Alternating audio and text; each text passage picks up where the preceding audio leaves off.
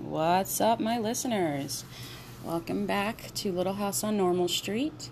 Hopefully, I'll become a little bit more regular with my audio posts. It's been a bit rough, so hopefully, we can jump back into this and have a little fun.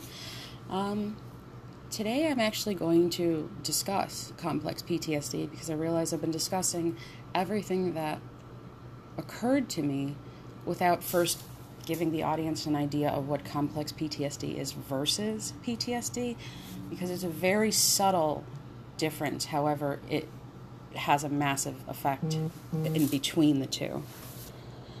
So, PTSD, as we know, is known as post traumatic stress disorder. And many, many, many decades ago, it was either known as shell shock or um, you know, thousand yard stare if you want to pull it from Vietnam.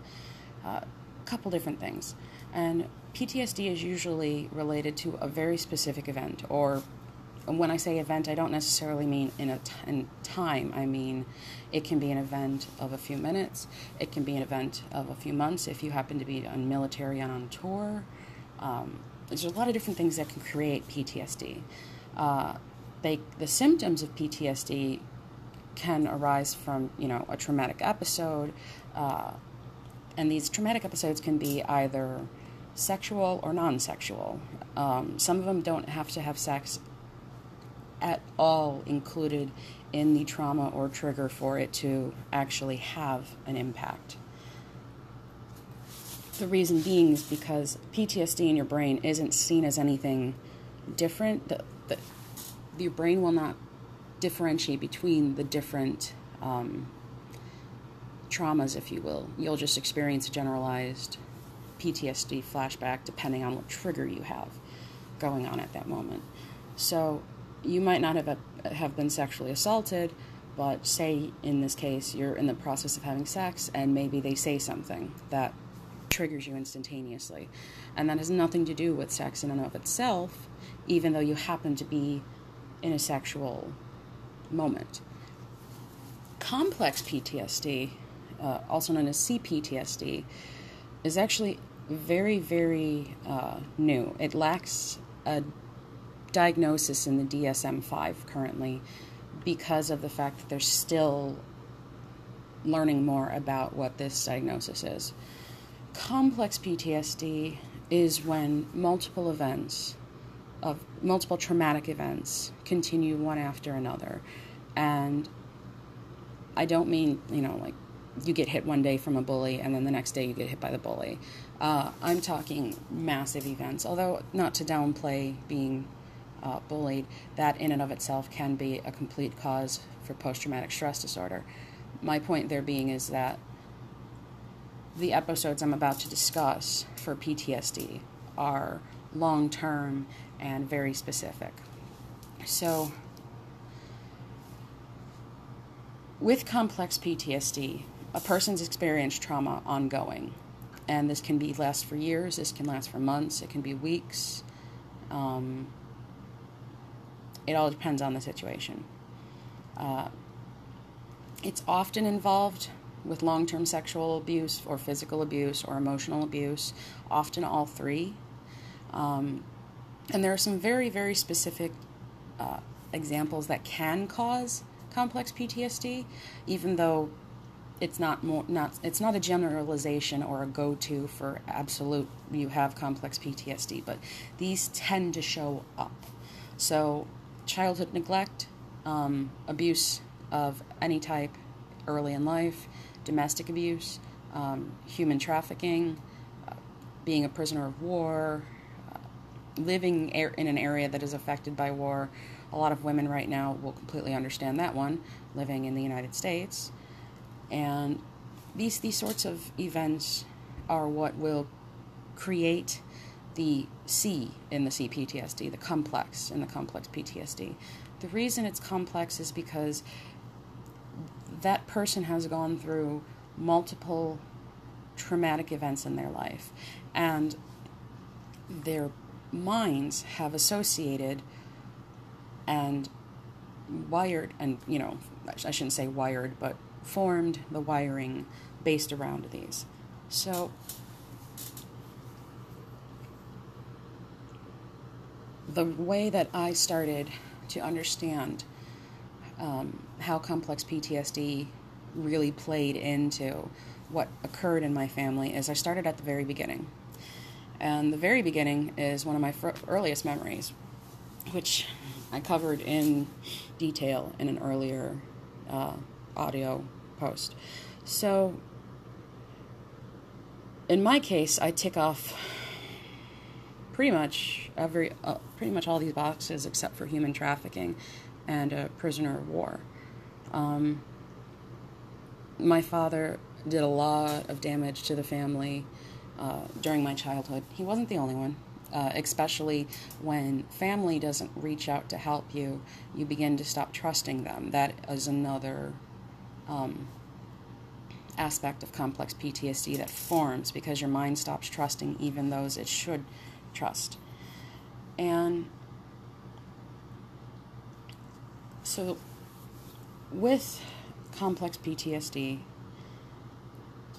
you have some very specific symptoms, and these will all sound the same as uh, PTSD because they're all very common.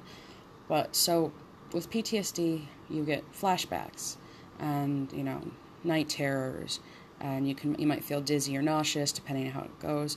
You'll have hyperarousal, which is uh, something that I, I have to fight on a daily basis because I wake up hyper aroused. Um, I know that sounds like a dirty joke there, but trust me, it's anything but sexy. Uh, fear of the world being dangerous, which makes perfect sense. Um, and you stop trusting people. You, you really do stop trusting people because you've been uh, taken advantage of multiple times, and your body and your mind have wired to believe that there is no trust and that you cannot trust anyone. So, one of the really, really big things that I found was interesting, uh, and I I have to uh, I have to find the actual page um, in this book, but it is a book called Complex PTSD From Surviving to Thriving, and it was written by Pete Walker. And one of the things he was discussing in his book that I honestly didn't know was that people who suffer from complex PTSD don't experience the same flashbacks as PTSD sufferers do. And the reason they don't is because we don't experience the visual hallucination or the auditory hallucinations. I, I always remembered every single time I would have a flashback, I wouldn't actually hear anything. I could hear it replaying in my brain as if somebody's talking to themselves. So it's a forced sound.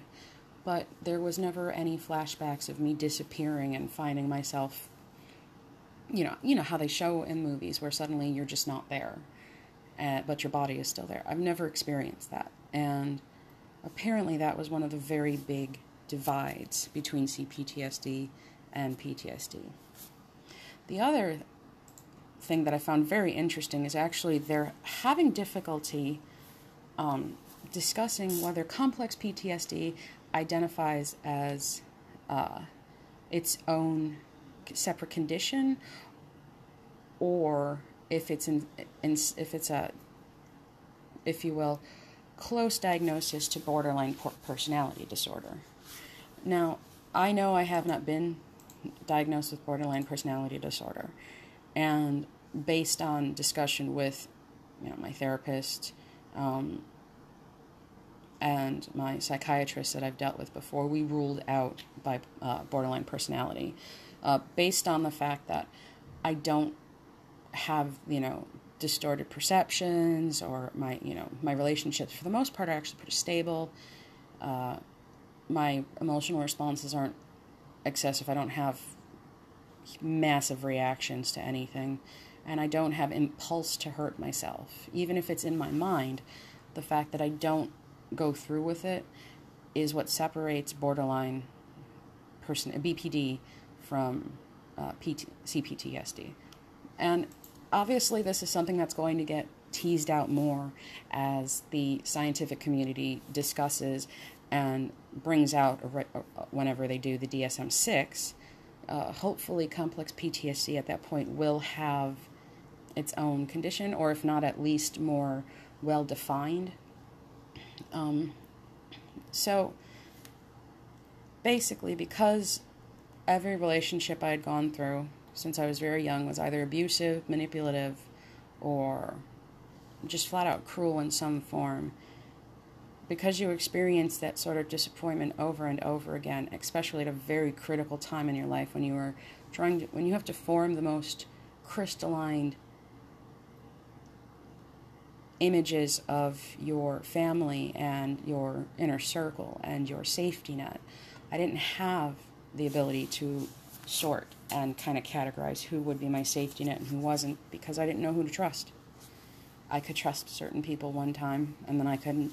And then they'd come and apologize and I'd tr- be able to trust them again only to be disappointed again. And, and these aren't friends I'm talking about. I'm talking about family, you know, grown adults who were consistently failing the children in the family. So it's it's not something that wasn't obvious for me when I first walked into my therapist, uh, the one that I was with in Chicago. Um, I had asked if there was something known as like uh, extended PTSD or something like that that would explain why I had so many reactions as opposed to just one based reaction for for um, regular PTSD. So having somebody actually explain complex PTSD to me was what really helped me to go and seek out more information on my own. And the book that I did find, Complex PTSD From Surviving to Thriving by Pete Walker, is a book that I'm currently in the middle of reading through. He wrote very well in this book, and I'm I'm not even a third of the way through it because I'm really just sitting and trying to digest and chew through all of the information. It's a very information dense book, but it's well written. The information doesn't feel like he's trying to make you remember facts. The information doesn't make you feel like you have to remember everything. In fact, he calls back to a lot of different things. He breaks things down, explains the different forms of complex PTSD, like the fawn, or uh, fawning, or um, a couple of the, the, other ones, which allowed you to further uh, define your complex PTSD and help you figure out not just what your triggers are, but what are your incorrect wiring a lot of things that I thought were normal growing up weren't. Um, things that were either social behavior, uh, thought processes, or even just r- routines that became normal in our home that wouldn't make sense anywhere else. And reading through this, reading through books and really trying to understand what complex PTSD is at its core is honestly the most important aspect because once you understand what type of complex PTSD you're dealing with, as well as what your massive triggers are, that's really when you have the ability to start rewiring your brain and to start really starting to heal. It's not easy. Complex PTSD is like it honestly it feels like I'm walking around with covered all over with webbing, and every negative thing can, sticks to me, uh, if, as it would like a spider's web. Just everything sticks, and learning to walk through life and letting these things just kind of slide off you is achievable, but still no less of a road to be able to get to. So, thank you for joining me uh, yet again, listening about complex PTSD. Uh, hopefully, next um, podcast, I can start delving into the book and uh, maybe doing a couple of the exercises on audio to see what other people think and possibly uh, assist them with their own complex issues. So, take care.